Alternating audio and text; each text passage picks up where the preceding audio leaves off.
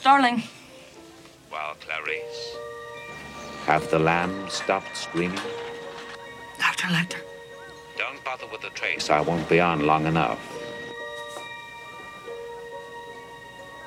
Where are you, Dr. Lecter?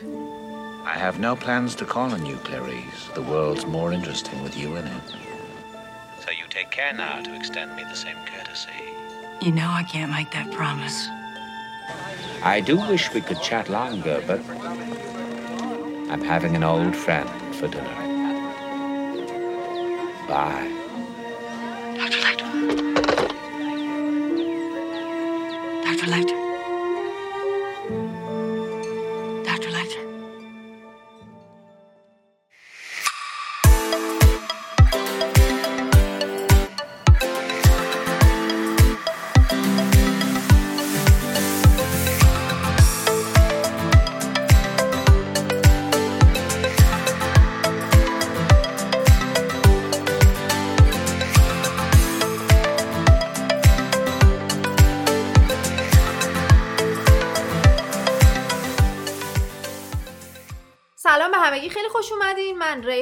اینجا اپیزود جدید سینما اسپویلره. منم سلام می‌کنم. امیدوارم حالتون خوب باشه. من امیر حسینم و شما دارید به اپیزود جدید پادکست سینما اسپویلر گوش میدین. خیلیاتون ممکنه که اولین اپیزودی باشه که دارید گوش می‌دید. خیلی خوش اومدید. مرسی که اینجایید. دم همگی گرم آره. که دارن گوش میدن. چه مخاطبای قبلی چه ای کسایی که من بگم. ما توی هر اپیزود در مورد یه فیلم با هم حرف می‌زنیم گپ می‌زنیم راجع به حالا پشت صحنش اتفاقاتی که افتاده افتاده. داستان واقعی فیلم چی بوده اگر که داستان واقعی وجود داره. و کلا دور هم سعی می‌کنیم کسایی رو که به فیلم علاقه مندن جمع کنیم و راجع به فیلم حرف آره بزنیم. کنار آره. هم دیگه باشیم. امیدوارم که پادکستمون پادکست خودتون رو در واقع دوست داشته باشید و ازش لذت ببرید. واسه اپیزود امروز رفتیم سراغ یکی از فیلمای خیلی پرطرفدار تاریخ سینما. من خودم باید اعتراف بکنم که تا قبل از اون روزی که با هم قرار گذاشتیم این فیلمو ببینیم بعد راجبش گپ بزنیم ندیده بودم. تو چند بار دیدی خودت؟ من اینو چرا دو سه بار دیدم قبل از اینکه حالا با هم حرف بزنیم راجبش. با اینکه ژانر مورد علاقم نیست این فیلمو خیلی دوست دارم. فیلمی که داریم راجبش حرف می‌زنیم فیلم سکوت بره ها یا همون The Silence of the Lambs. خیلی یا این فیلمو دوست دارن. با اینکه مثل من ژانر ترسناک ژانر مورد علاقهشون نیست. خیلی وقت پیشم ساخته شده ولی یه نکته ای که هست اینه که کارگردانا هنوز ازش الهام می‌گیرن. یعنی هنوز. از اتفاقا و مثلا نوع تدوین و فیلم و نوع فیلم برداری و اینا جای یه جورایی الگوه واسه خیلی از کارگردانا. بعدها هز- خودشون هم مثلا میگن که مثلا ما این بخشش رو از فلان فیلم الهام گرفتیم. شما یه اینجا این احتمالا فیلمو دیدین. حالا اگر که یادتون رفته یا می‌خواین یه تجدید خاطره ای بکنین. حتما این فیلمو ببینید و برگردید که خیلی راجبش حرف داریم.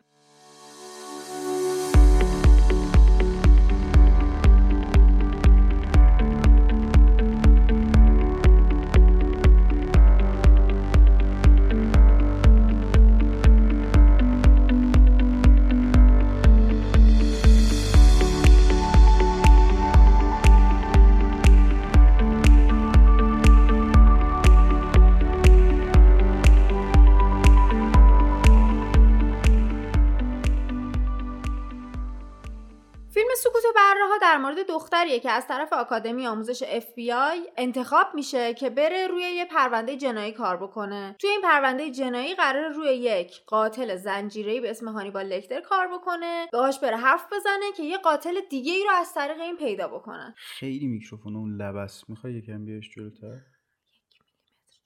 ژانر فیلم ترسناک دلهره آور سال 1991 ساختنش همون سالم اکران کردن. لوکیشن فیلم آمریکا بوده. یه چیزی حدودا نزدیک به 19 میلیون دلار خرج کردن واسه ساخت فیلم و box office ش هم حدود 272 میلیون دلار. از همین عدد و رقما مشخصه که فیلم موفقی بوده. امتیازاش هم که نگاه می‌کنیم واقعا تعجب نمی‌کنیم. توی سایت IMDb امتیاز 8.5 از 10 ها داره که یک ممیز 4 میلیون نفر رأی دادن. توی 250 50 تا فیلم برتر IMDb هم رتبه 22 رو داره. توی سایت Rotten Tomatoes بین منتقدا که 147 نفر بودن 95 امتیاز آورده از 100 و بین مخاطبا هم که 250 هزار نفر بودن بازم امتیاز 95 آورده. خیلی امتیاز عجیبیه. اصلا هم منتقد هم آره هم منتقد هم مخاطب دوستش داشته باشن و چقدر جالب عددش هم یکیه. توی سایت Metacritic هم بین 20 تا منتقد امتیاز 85 از 100 آورده. در مجموع 69 تا جایزه گرفته و 51 بار نامزد شده. بخوام مهماشو بگم. برنده اسکار بهترین فیلم بهترین بازیگر مرد بهترین بازیگر زن بهترین کارگردان و بهترین فیلمنامه اقتباسی بوده. و جالبه که تنها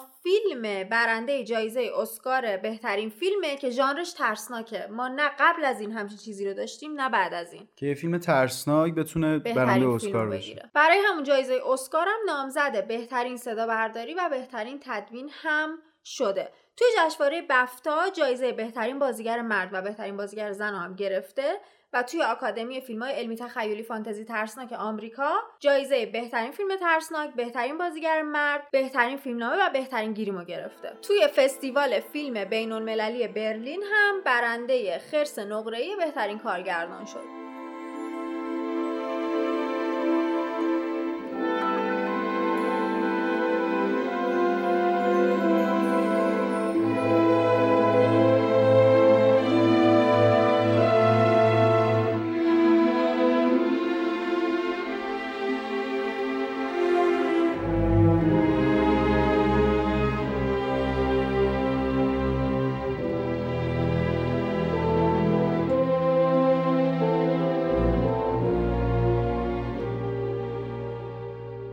کارگردان فیلم آقای جاناتان دمیه و نویسندش هم تد تالی یه نکته هم که هست اینه که این فیلم از روی رومانی با همین اسم که آقای توماس هریس نوشته ساختن. بازیگرام اگه بخوام اسم ببرم خانم جودی فاستر نقش استارلینگ داشت. آقای آنتونی هاپکینز نقش دکتر لکتر. تد لوین نقش بوفالو بیل رو بازی می‌کرد. و اسکات گلن هم نقش جک جک کرافورد. یه چیزی راجع به آقای توماس هریس بگم که های مختلفی راجع به شخصیت دکتر لکتر نوشته که همش هم به خاطر محبوبیتش تبدیل به فیلم شده یعنی فیلمش رو ساختن. یه چند بخوام نام ببرم فیلم هانیبال سال 2001 که خانم جودی فاستر تو اون فیلم بازی نمی‌کنه. یعنی خودش تصمیم می‌گیره و خدافزی می‌کنه و تو اون فیلم ایفای نقش نمی‌کنه. فکر می‌کنم دلیل اینکه این فیلم محبوب نبود همین نبود جودی فاستر بود. کلا هم آره نسبت به حالا دنباله هایی که بعدش ساخته شد نسبت به این اولیه محبوبیتش کمتر آره. بود مردم اونقدی دوستش نداشتن بازیگرش عوض شد. خیلی خوششون نیومد. الان امتیازش توی IMDb زیر هفته. آره فیلم بعدی اژدهای سرخ سال 2002 بوده و فیلم بعدیش هم خیزش هانیبال سال 2007 یه سریال تلویزیونی هم ساختن سال 2021 به اسم کلاریس که از شبکه CBS پخش شد کلا هم زندگی کلاریس استارلینگ رو نشون می‌داد به اون پرداخته بود. اینم اتفاقا سریال خیلی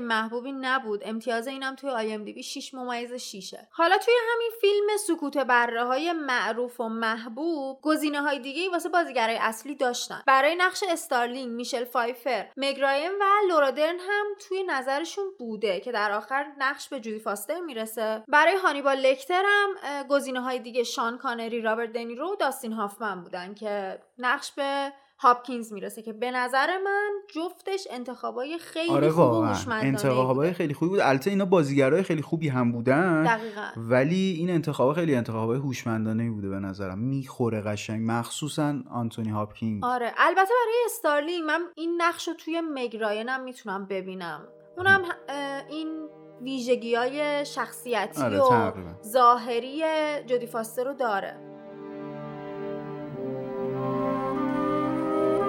Thank you.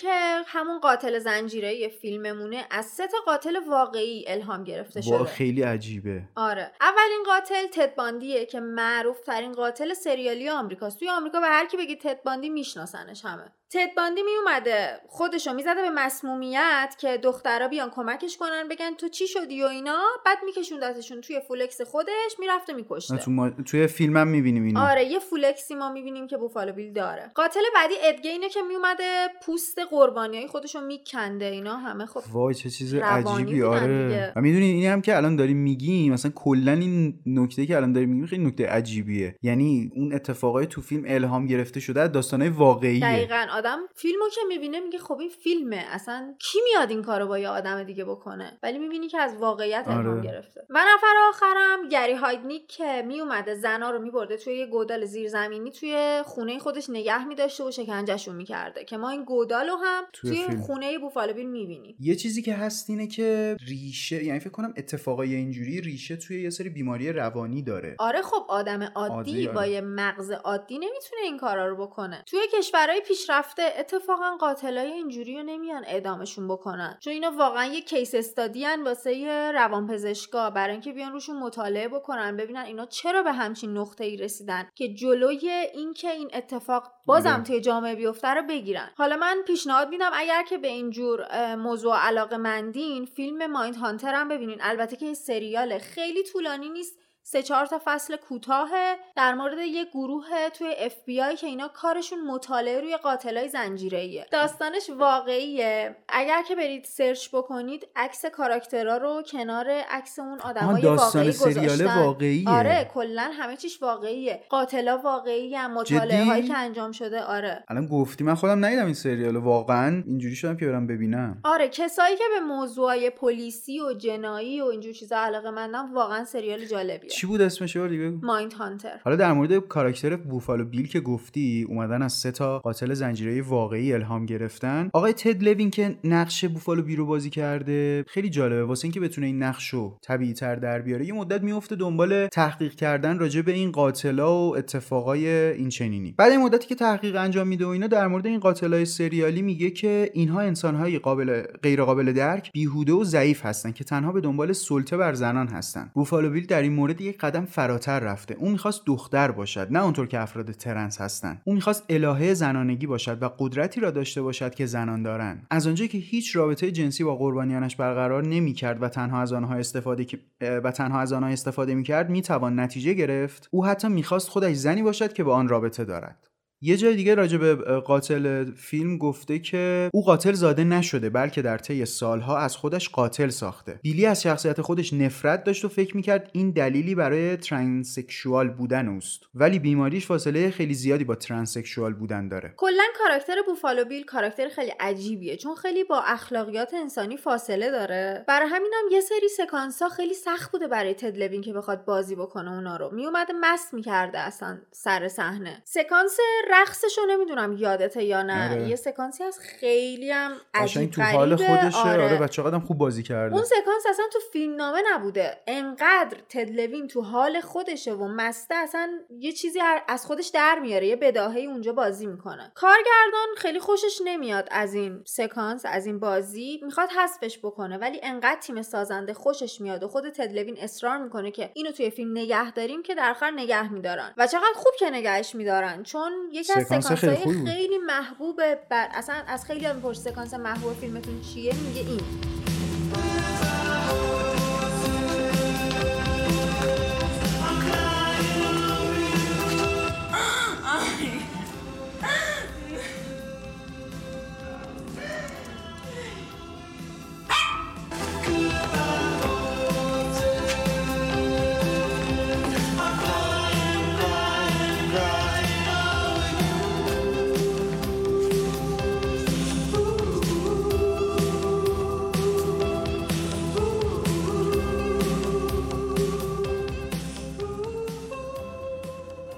یکم راجع به کاراکتر خود دکتر لکتر صحبت بکنیم. سال 1981 آقای توماس هریس یه رمانی می نویسه به اسم اجدهای سرخ. اونجا واسه اولین بار کاراکتر دکتر لکتر یه نقش خیلی کوتاهی به عنوان شخصیت یه شخصیت شرور رو ایفا می‌کنه و تو رمان حضور پیدا می‌کنه. بعد تو سال 1986 یه فیلمی به اسم من هانتر یا همون شکارچی انسان می‌سازن از روی همین رمان اجدهای سرخ که این میشه اولین حضور کاراکتر دکتر لکتر توی فیلم سینمایی. سال 2006 میاد چهارمین رمانش رو می‌نویسه به اسم خیزش هانیبال اما تو این یکی به قصه کلا دکتر لکتر می‌پردازه. اینکه کودکیش چه جوری بوده و چه جوری اصلا تبدیل میشه به این قاتل زنجیره‌ای. یه نکته جالبی هم که وجود داره اینه که سال 2003 از طرف انستیتوی فیلم آمریکا شخصیت دکتر لکتر رو که هاپکینز بازی کرده به عنوان بزرگترین شرور تاریخ سینمای آمریکا. بهش این لقب رو میدن یعنی. خیلی لقب عجیبیه واقعا. آره این همه ویلن توی فیلم های مختلف ما دیدیم ولی این بزرگترینشونه. سال 2003 این لقب رو دادن. یعنی هنوز اون سال قسمت دومه سگانه نولان ساخته نشده بود. اصلا نولان شروع نکرده بوده به سگانه بتمنش. من همچنان میگم جوکر ایسلجر آره بزرگترین شرور. تو اپیزودهای قبلی که من لکتر روانی تره آدم می‌خوره. این آره. این یکم دارک تره آره. اصلا آره. نمیشه جوکر مقایسش کرد. جوکر نهایتا می‌کشه. ولی خب کشتناش هم کشتن مثلا عادی. دوتا کشتی و مثلا بم می‌ذاره توش بعد تو رو درواسی هم دیگه قرار میده که کدوم دکمه به نظرم که گوشت انسان و آدم بخوره خیلی دارک دیگه نهایت روانی بودنه. یه ویلن دیگه که من خودم شخصا خیلی دوستش دارم جک نیکلسن توی فیلم شاینینگ که راجبش هم حرف زدیم. آره. اونم به نظرم خیلی روانیه. یعنی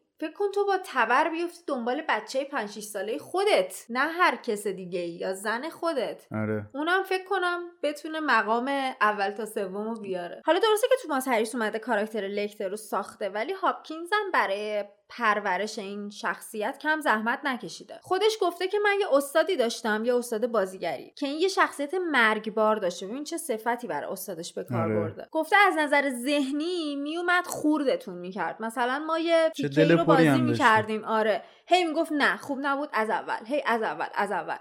تکراره آره. قشنگ یه جا میره رو مخ آدم. میگو ولی با این حال خیلی کاراکتر کاریزماتیکی داشت. یعنی دیگران رو به خودش جذب می‌کرد. هاپکینز در مورد هانیبال هم همینو گفته. گفته که هانیبال مثل بوفالو بیل نیست با اینکه آدم خاره ولی محترمه هنوز. یه شخصیت خیلی معدبی داره. قتلاش هم خیلی سریع و مهلکه. تو یه لحظه می‌زنه میکشته تو بعدم میشینه می‌خوره. گفته وقتی که من با کاراکتر لکتر آشنا شدم احساس کردم که خیلی شبیه اون استاد بازیگریمه. واسه همینم سعی کردم که از اون شخصیت استادم آقای کریستوفر فیتز الهام بگیرم و توی این کاراکتر هانیبال توش استفاده بکنم. حالا جالب می‌دونی چیه؟ جالب اینه که وقتی که فیلم اکران میشه این استاد زنگ می‌زنه به هاپکینز میگه خودش فهمیده احتمالاً که خیلی خوب بازی کرده بودی عالی بودی. بعد می‌پرسه که احتمالا این شخصیت ها از من تو بازی نکرده بودی. خودش فهمیده که یه ارتباطی بین خودش و این شخصیت هست. فیتز بعدها خودش گفته که این شخصیت هانیبال لکتر همیشه یه گوشه ذهن من وجود داشته. به نظر من ترسناکش اینجاست که آدما می‌تونن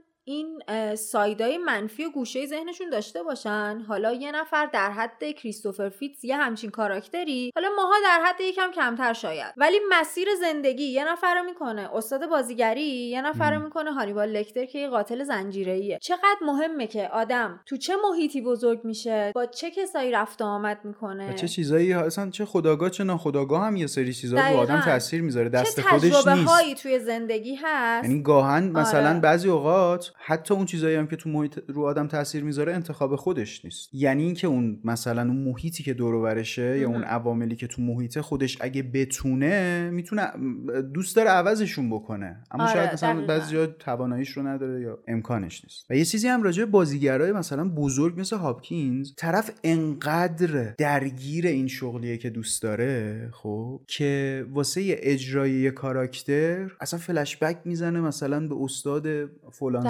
سالش از اون الهام می‌گیره چیزهای مختلف به آدمای مختلف شاید اصلا یه جور دیگه نگاه می‌کنه یا مثلا من فلانی و فلان جا دیدم چقدر خوبه مثلا نزدیک این کاراکتری که دارم می‌خونم یه الهامی ازش می‌گیره ذهنش همیشه آره. به اون... آدمای اطرافشون آره. همیشه نگاه اینو دارن که این چه تیپ شخصیتی داره این آره. چه واکنشی تو فلان موقعیت ذهنش همیشه درگیر اون کاریه که دوست داره و این الهاما رو از جاهای مختلف می‌گیره خانم جودی فاستره که نقش استارلینگو بازی می‌کنه تو فیلم واسه اینکه بتونه بهتر بهتر این نقش رو در بیاره و قشنگ لمسش بکنه از نزدیک تصمیم می‌گیره که یه دوره کارآموزی رو بره و تو اف بی آی آموزش ببینه این قشنگ اون فضا و اتمسفر کاریشون و زندگیشون و رابطه های مثلا با مامورای مختلف و اینا رو قشنگ بتونه درک بکنه. بکنه. آره حالا تو این دوره یه مامور اف بی آی به اسم کراس قبول می‌کنه که کمکش بکنه باهاش همکاری بکنه خیلی جالبه یه سکانسی بود که استارلینگ توی فیلم فکر کنم جزء سکانس های اول فیلمم بود. کنار ماشین شروع می‌کنه گریه کردن. همون ماموری که قبول می‌کنه بهش آموزش بده خودش این پیشنهادو میده که مثلا تو این سکانس تو گریه کن. واسه چی؟ واسه اینکه نشون بده مثلا مامورای اف بی آی هم احساسات دارن. یعنی خیلی زمخت و سخت نیستن. مثل بقیه آدم آره یه جای گریه می‌کنن. ناراحت میشن تحت تاثیر قرار می‌گیرن. جالبه بعد از این فیلم تعداد خانم هایی که تصمیم می‌گیرن عضو اف بی آی بشن بیشتر میشه. یعنی شور و شوقی بین خانم هایی که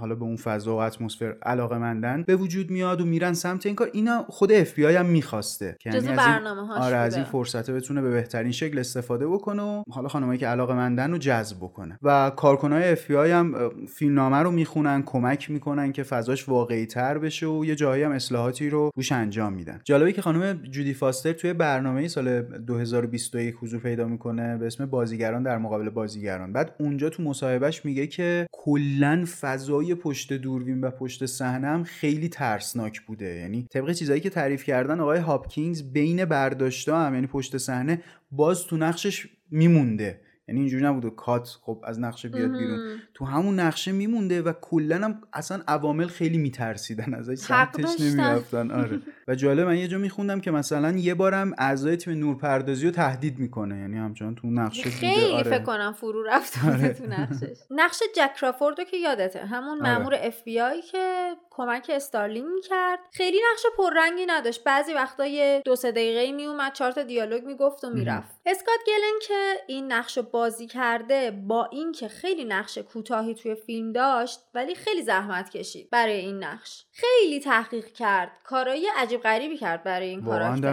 می‌رفته سر صحنه های جنایی با خود اف بی آی از نزدیک صحنه های جنایی رو می‌دیده. یا میومده نوارای ضبط شده متجاوزین رو که توی ونا میبردن زنا رو میشسته نگاه می‌کرده گوش می‌داده. خودش گفته من بعد از این قضیه انقدر کابوس می‌دیدم که فکر می‌کردم که آره این کاراکتر دیگه تا آخر عمرم منو ول نمی‌کنه. دیگه همیشه با من هست. و جالبه که یکی از آدمای مخالف شدید اعدام بوده که بعد از این فیلم یه مقدار نظرش برمیگرده. بعد از چیزایی که می‌بینه و آره. حالا اون صحنه های جنایی واقعی که می‌بینه و اتفاقاتی که توی پشت صحنه فیلم میفته نظرش کم برمیگرده. یه مقدار موافق میشه. به نظرم با اینکه نقش جک کرافورد یه نقش کوتاه و حاشیه‌ای بود ولی همین تحقیقاتی که برای نقشش کرد که بتونه نقشش رو بهتر بازی بکنه یه نقش بهتری ایفا بکنه باعث میشه که این فیلم فیلم بهتری بشه. یعنی وقتی یه فیلم فیلم خوبیه که نه فقط نقش اول اول مرد حالا و اول زن خیلی خوب بازی بکنن خیلی تحقیق بکنن خیلی زحمت بکشن برای نقششون ولی اون نقشه کوچیک و حاشیه‌ای هم بیان کنار بقیه آره یه مجموعه رو تشکیل بدن بتونن این فیلم رو یه فیلم خوب بکنن که سالها الان بعد سی سال ما داریم راجع به این فیلم هنوز حرف می‌زنیم. آره. سالها تو تاریخ سینما بمونه. منم به نظرم می‌دونی همچین اتفاقی لازمه که یه فیلم یا اصلا یه برنامه تلویزیونی یا سریال موفق بشه. هر کدوم از عوامل چه اونایی که جلو دوربینن چه اونایی که پشت صحنه بتونن تو اون position ی که هستن بهترین خودشون باشن و یه همکاری درست شکل بگیره. مثلا توی فیلم سینمایی یا توی سریال اگه بخواد مثلا فقط کاراکترهای اصلی یعنی بار سنگین فقط رو بار فیلم رو دوش دوش اونا باشه رو دوش اونا باشه خیلی سخت میشه. یا تو سکانسایی که مثلا شخصیت اول قراره با یک مکملی یا یک کسی که شخصیت یا چی بهش میگن کاراکتر خیلی کوتاهتری داره تو فیلم گفتگو بکنه خب این تقابل قشنگ رو هر جفتشون تاثیر می‌ذاره. وقتی جفتشون سعی بکنن بهترین بازی رو ارائه بدن قشنگ تو فیلم به چشم تعادله باید برقرار باشه آره. دیگه.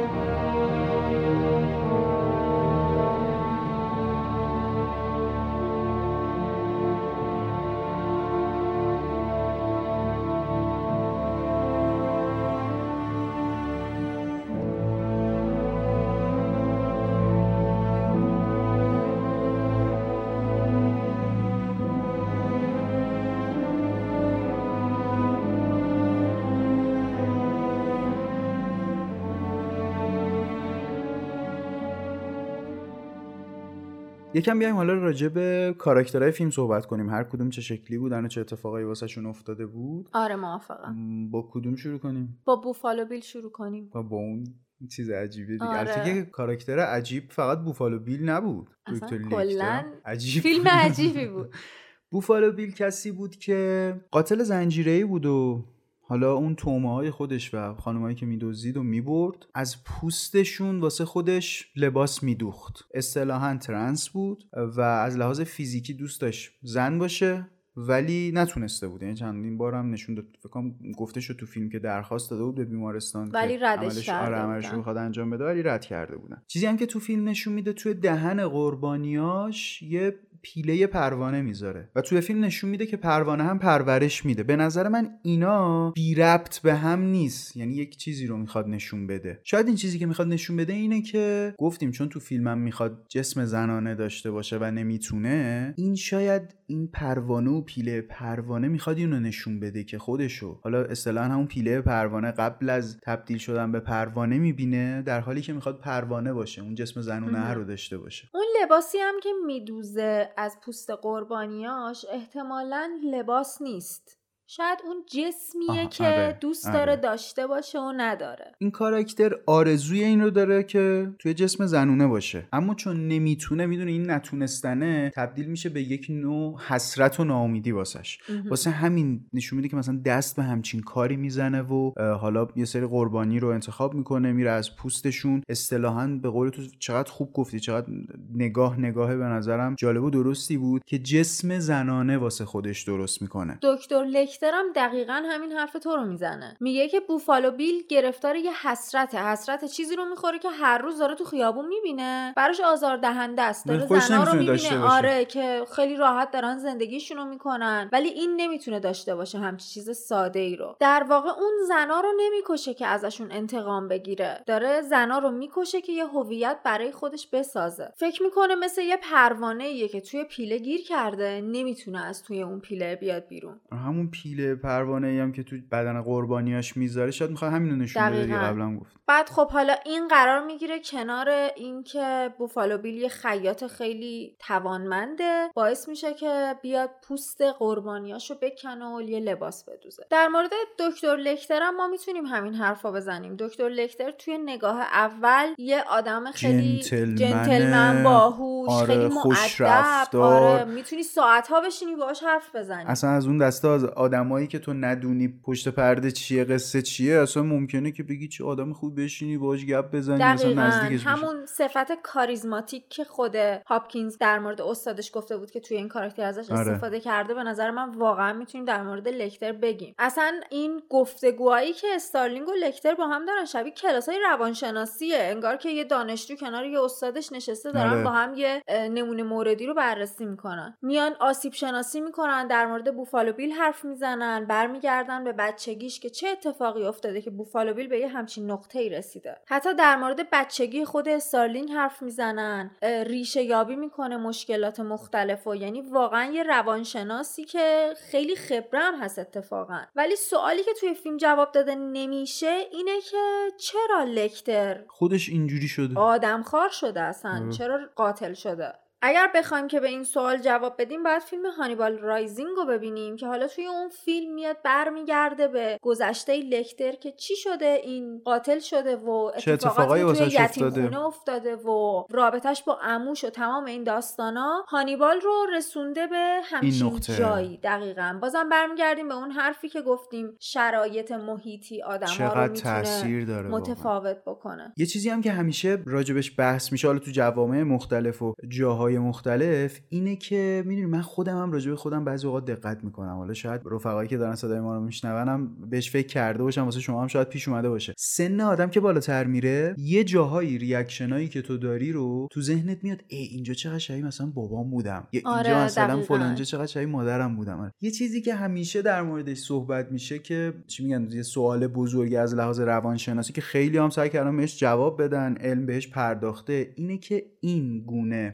رفتارها از طریق ژنه یعنی به خاطر ژنه یا نه؟ به خاطر محیطه یعنی یه چیزیه که تو از طریق ژن بهت رسیده یا محیط تربیتی پدر مادرته اون رفتار رو بارها و بارها جای توی مختلف. یه خانواده دیگه بزرگ می‌شدی همین کارو می‌کردی؟ و به این نتیجه هم رسیدن که نمیشه صد درصد گفت ژنه نمیشه هم گفت صد درصد به خاطر محیطه. یک چیزی ما بین این دوتاست. و می‌دونی چقدر مهمه و تأثیر گذاره اون محیطی که آدم توش بزرگ میشه اطرافیانش پدر و مادرش رفیقاش دوستش آشنا کسایی که باهاشون در ارتباطه. و توی کشورهای پیشرفته چقدر اینا واسهشون مهمه چقدر ارزش قائلن. به حتی این نکات کوچیک یعنی برمیگردن مثلا در بزرگسالی یه اتفاقی واسه یه نفر میفته ریشه یابی می‌کنن که در کودکی در فلان. بازه یک همچین مثلا حادثه ای واسه تو اتفاق افتاده یا همچین طرز فکری داشتی مثلا ریشش برمیگرده به کودکی تو. انقدر این قضیه واسهشون مهمه. این آسیب شناسی خیلی اهمیت داره دیگه. آره. چی شده که؟ و خیلی جاها مسیر؟ زندگی آدم رو مشخص می‌کنه. تاثیر می‌ذاره نه که اینکه مشخص کنه. تاثیر گذاره خب الان تو فیلم هم می‌بینیم دیگه. شاید بشه گفت که استارلینگ و لکتر دو تا آدمن که احتمالا هوش یه اندازه ای دارن جفتشون علاقه به روانشناسی دارن. ولی اتفاقی که افتاده چیه؟ یه نفر به خاطر محیطی که توش بزرگ شده شده قاتل یه نفر به خاطر محیطی که توش بزرگ شده شده پلیس. داره با اف همکاری می‌کنه. ما توی فیلم هم راجع به بچگی استارلینگ حرف می‌زنیم. می‌بینیم که چون بابای استارلینگ پلیس بوده که توی درگیری با حالا مجرما کشته میشه باعث میشه که استارلینگ علاقه بشه به اینکه بیاد با اف بی همکاری بکنه و با اون مجرمایی که بخوان جون آدمای دیگه رو که شبیه پدر اینن بگیرن مبارزه بکنه. می‌خواد یه جورایی راه پدرش رو ادامه بده. آره یه جورایی به ما می‌خواد نشون بده که چقدر این خاطرات گذشته و بچگی آدم می‌تونه تو ضمیر ناخودآگاهش تاثیر بذاره و حتی تو اتفاقای بعدی زندگیش تو تصمیمایی که می‌گیره. یه مثال دیگهش راجب کابوسایی صحبت می‌کنه. اتفاقی که تو بچگی واسش افتاده بود و بره کابوس هر رو آره. نجات بده. کابوسایی که همیشگی داره همراه خودش. و پیش خودش اینجوری فکر می‌کنه که اگه بتونه اون دختر سناتور رو نجات بده یه جورایی شاید بتونه اون کابوساش هم یعنی از دست کابوساش هم خلاص بشه. دیگه اونا هم تموم بشن. انگار که دختر سناتور همون بره که تو بچگیش نتونسته, نتونسته. نجاتش بده. بچه بوده هیچ قدرتی نداشته. کسی به حرفش گوش نمی‌داده. آره. ولی الان احساس می‌کنه که اون توانایی رو اون قدرت رو داره. می‌تونه اون بره ای رو که تو بچگی نتونسته بود نجاتش بده الان نجات بده.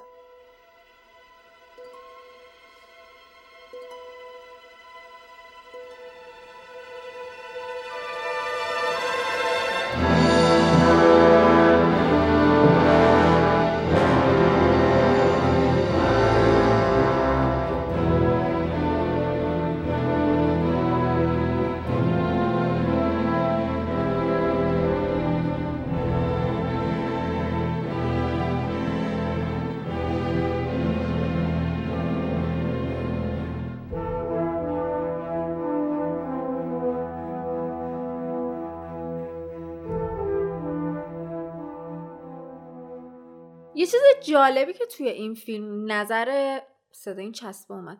نظر منو جلب کرد اینه که یه ذره vibe فمینیستی داشت. حالا نمی‌دونم همه این حسه رو گرفتن یا فقط من بودم. ولی تو همون سکانس های اول فیلم وقتی که استارلینگ بعد از تمرینش برمیگرده سوار آسانسور میشه کنار اون همه, همه مرد مرد، وایساده آره. بعد همشون هم درشت. همه قدایی مثلا بالای یک و آره، هشتاد سکانس 90 عجیبیه. آره. بعد خود جودی فاستر فکر می‌کنم قدش زیر یک و شصته. کلا یه جثه ریز میزه ای داره. وایساده توی آسانسور همم هم دارن نگاش می‌کنن. من احساس کردم که یه ذره این فیلم قراره این زن تک و تنها بین این همه مرد و قهرمان کنه. و این نکته جالبش هم می‌دونید چیه؟ این قهرمان زنه هیچ نیروی خارق العاده ای نداره. یعنی. خودش در عین اینکه مثلا یه چهره معصوم داره در عین اینکه آسیب پذیره نشون میده یه بکگراندی داره. پدرش کشته شده اون اتفاق تو بچگیش کابوساش خودش یه سری درگیری های خاص خودش رو داره. ترسوه. آره قشنگم میگم در معرض خطره اصلا از یه طرف دکتر لکتره باید اونو بگیری نخورتش. آره. از یه طرف اون یکی قاتله مثلا گیر اون نیفته. بچه پرونده ای تمام قربانی ها زنن. زن توی محیط کاملا تمام قاتلا مردن. آره. میره سر صحنه جرم. همه عوامل همکارا و اینا همه مرد. مردن. آره. حتی یه تیکه می‌خوان بیرونش کنن. میگن که تو برو بیرون. آره. نمی‌دونم ما می‌خوایم حرفایی بزنیم که تو بهتره نباشی اینجا که میمونه ولی توی اون صحنه. و میجنگه. می‌دونی این. اینش خیلی جالبه. با تمام معمولی بودن و با تمام اون فضایی که مردونه است میمونه میجنگه می‌خواد این پرونده رو حل بکنه. اینش واسه من خیلی جالب دقیقا. یکی از کاراکترهای مؤثر توی این قضیه هم جک رافورد همون آره، موافق آفرین، استارلین که. بهش خیلی کمک می‌کنه بهش خیلی پروبال میده که حمایتش خودشو نشون بده پشتشه. و شاید تنها کسیه که می‌تونه بهش اعتماد کنه بفرستتش پیش دکتر لکتر. لکتری که با یه دونه خودکار خودشو نجات میده شروع می‌کنه اینو اونو کشتن. لکتری که تو اون فضایی که اون همه تعداد پلیس و اینا باز یه حالت پوزبند بود. چی بود؟ بهش بسته. بودن گرفته بودنش یا اون همه محافظ داشت. یعنی کاری نکنن؟ کوچیک و بزرگ اون مامورای مرد از این میترسیدن سمتش نمی‌رفتن. ولی جک کرافورد استارلینگ رو میفرسته پیشش میگه فقط تویی که از پس این پرونده. برمیای. شاید همینم یکی از دلایلی بود که ما گفتیم بعد از این فیلم خیلی مامورای اف بی آی تقاضای خانوما واسه آره جذب مامورای زن اف بی آی. افزایش پیدا کردن تعدادشون رفت بالا. شاید چون احساس کردن توی یه همچین محیطایی که تو رو آدم حسابت نمی‌کنن تحقیرت می‌کنن. چون فقط زنی آدمایی هم پیدا میشن مثل جک کرافورد که نه پشتتن. بهت کمک می‌کنن ازت حمایت می‌کنن. و می‌دونی این دیدگاه این دیدگاهی هم که درست نیستم داره تغییر می‌کنه. دقیقا. یعنی خانم ها می‌تونن تو این position اتفاقا خیلی هم خوش بدرخشن. چقدر سخت گفتم. آره، خوش موفق بدر- باشن. موفق باشن آره. اصلا پرونده از رو پس که اون هم آدم بر بیان. نتونستن حلش بکنن سکانس سکانس های آخر وقتی که دیگه پیدا می‌کنن بی... بیل بوفالو رو. بوفالو بیل من. آره وسطاش خودم فهمیدم آره. برعکس گفتم. خب. بوفالو بیلو پیدا می‌کنن. همزمان داره نشون میده که استارلینگ داره میره در خونه اون پلیسا هم دارن میرن در خونش. ولی پلیسا راه اشتباهی رو رفتن خونه اشتباهی رو گرفتن. یعنی بین اون همه آدم تنها کسی که تونست این آدم رو پیدا کنه این قاتل رو پیدا بکنه همین تنها مأمور زن این وسط بود دیگه. آره حالا من منظورم از دیدگاه نادرست. این دیدگاه اون چیزی که اول تو اشاره کردی که خانوما بعضی اینجوری فکر می‌کردن شاید تو اون زمان بیشتر یعنی تعداد آدمای بیشتری اینجوری فکر می‌کردن که خانوما نمی‌تونن محیط. مردونه آره هستن. این دیدگاه دیدگاه نادرستی بوده و داشته کم کم تغییر می‌کرده و خب شاید این فیلم هم خیلی کمک کرده به این فضا و تغییرش. که خانم ها اتفاقا می‌تونن خیلی جا نقش کلیدی رو بازی می‌کنن Special Agent Starling. Special Agent Man? Phone call. Excuse me, Joe. Starling? Pilch, could you take our picture? sure. Look, I just wanted to say congratulations. And uh, I'm not much good at this kind of thing, so I'm going to duck out of here. Okay, sure. Thank you, Mr. Crawford.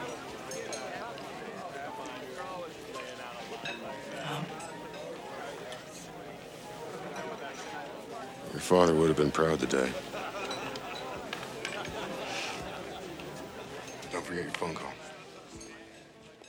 دیالوگ سکانس رو بگیم حالا. آره اول من میگم. بگو.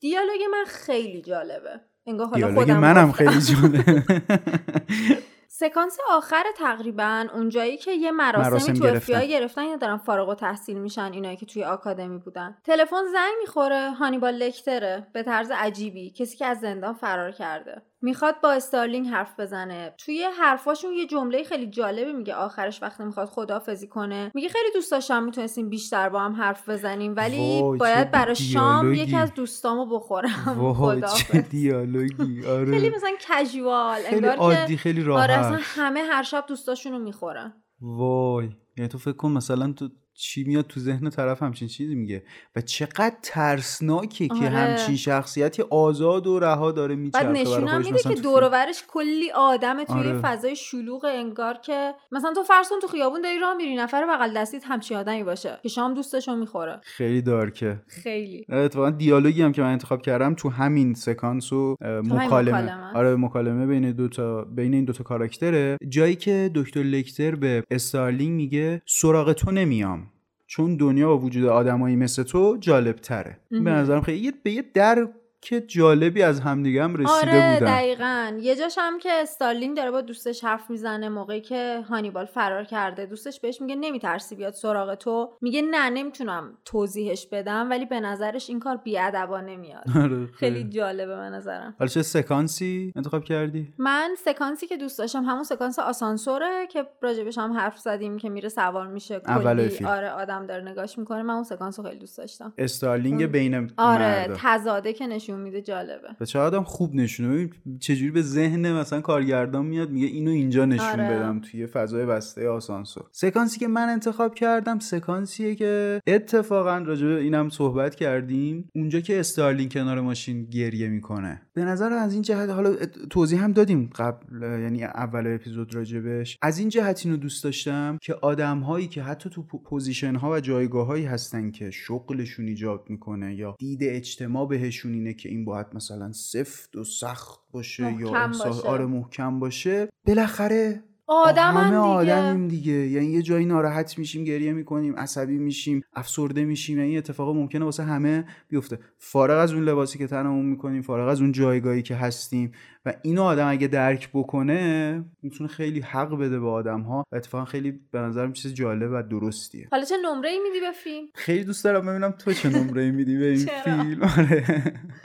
من اگه بخوام بگم ببینی تو این که یکی از بهترین فیلم های تاریخ سینماست هیچ شکی نیست. ولی؟ نه بات نداره. بگی. نه نه نه دارم این مقدمه چینی می‌کنم که آره. من کلا دوست داشتم. یه چیزی هم بگم راجبه مثلا مفاهیم روانشناختی و روانشناسی و اینها. خیلی این تاپیک تاپیک مورد علاقمه. فیلمم فیلمی بود که شاید درجه ترسناک بودنش کمتره نسبت به مثلا فیلم های ترسناک تر باشن هست نسبت به این مهم. فیلم. این دلهور آوره. هیجانی دلهور شاید اون درصد دلهور آوریش بیشتر از ترسناک بودنشه. اما این مفاهیم روانشناسی و ایناش خیلی به نظرم جذاب بود اصلا ترسناکیش تو همین بود به نظرم آره. یعنی فضا تاریک نبود که تو بترسی یا مثلا. یکی یهو جیغ بزنه یه روحی رد بشه. آره. همین که آدمای معمولی که تو تو خیابون از بغلشون رد میشی چه جنایت کارایی می‌تونن باشن؟ ترسناکش کرده بود. و می‌دونی این جنایتکار بودن رو یه جایی نشون یه کنار اون بکگرانده می‌ذاره. یعنی نشون میده یک سلسله اتفاقهایی بوده پشت سر طرف یا تو زمین ناخودآگاهش تو دوران مثلا بچگیش و اینها. که ممکنه به همچین جایگاهی مثلا رسیده باشه. من نه و نیم میدم. خوبه. من ده میدم. تایید می‌کنی. ده میدی؟ من ده میدم. خیلی دیگه دوست داشتی. خیلی دوست دارم فیلمشو. هم بازی ها رو خیلی دوست دارم بازیگرا رو دوست. دارم فیلم برداریش اصلا کلا با این که ژانر مورد علاقم نیست ولی یکی از فیلم های مورد علاقمه.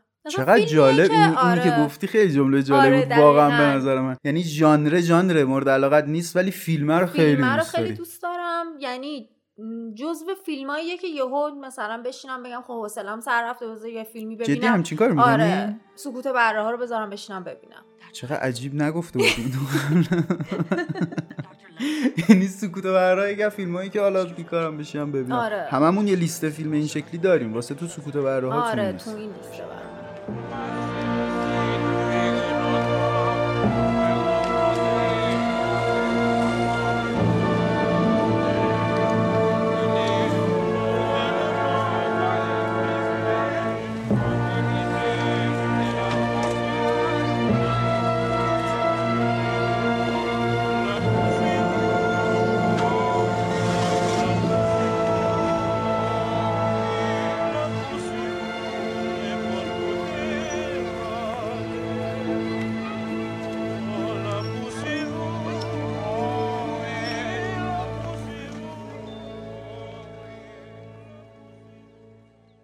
دمتون گرم مرسی از اینکه تا اینجا این اپیزود رو گوش دادین. امیدوارم لذت برده باشین. خیلی ممنون که تا اینجا ما همراه بودین. ممنون میشیم که نظراتتون رو برامون کامنت بذارین. برای ارتباط با ما هم می‌تونین روی همین پلتفرمی که دارید گوش می‌دید کامنت بذارید. همین که اگه خواستین بهمون message بدین می‌تونین وارد page اینستاگراممون بشین cinema spoiler dot podcast. و اونجا گزینه contact داره. contact رو بزنین می‌تونین بهمون ایمیل بدین یا اینکه روی همون اینستاگرام آره، بهمون direct. پیام بدین. آره. حتما بچه اگه پیشنهادی انتقادی دارید نسبت به پادکست؟ فکر می‌کنید که حالا یه جایش تغییر بکنه بهتره؟ اصلا کلا راجع به این اپیزود در مورد حرفایی که زدیم نظری دارین؟ بهترین دیالوگ از نظر خودتون بهترین سکانس چه نمره ای میدین؟ هر کدوم از اینا رو واسمون کامنت بکنید. حالا چه رو پلتفرمی که دارید گوش می‌دید چه تو اینستاگرام. خیلی خوشحال میشیم و به ما این دلگرمی رو میده که با انرژی بیشتر این مسیر رو ادامه بدیم. نکته دیگه نمونده؟ چیزی نداریم بگیم؟ نه بازم ممنون. خدا نگهدار. مراقب خودتون باشید و خداحافظ.